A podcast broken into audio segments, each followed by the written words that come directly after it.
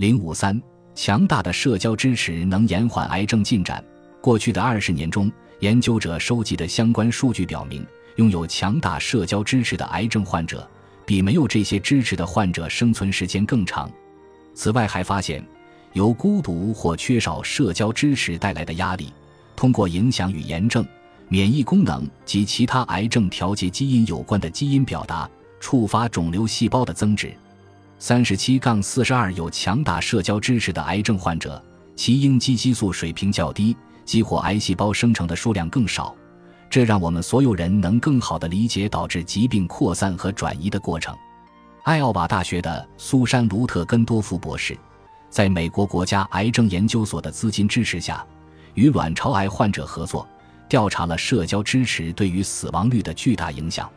他的研究表明，与社交支持度高的卵巢癌患者相比，社交支持度低的同病患者生存时间约减少一年。卢特根多夫还与我的同事、M.D. 安德森癌症中心研究员及外科医生阿尼尔苏德医学博士。共同发现，社交支持度高的患者，其两个关键肿瘤促进因子的指标更低。这两个因子是白细胞介素六以及血管内皮生长因子。情感关系越强，IL 六指标和 VGF 指标越低。另有其他研究也认为，社交支持与降低癌症标志的指标有关。这些标志包括维持增殖信号、诱导血管生成、激活浸润和转移。避免免疫破坏和促进肿瘤炎症反应。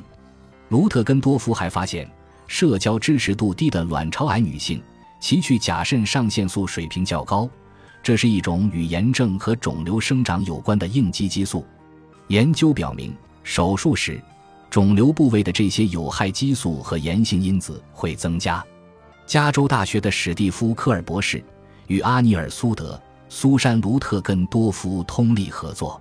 科尔通过热图，直观地追踪了社会孤立如何点亮癌症基因，从而刺激扩散。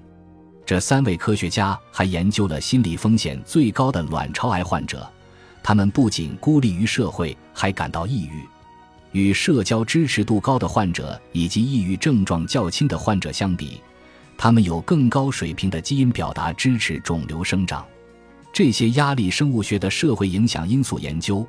帮助癌症生物学家及肿瘤学家开始理解，超出肿瘤及其微观环境之上存在重要的系统性影响。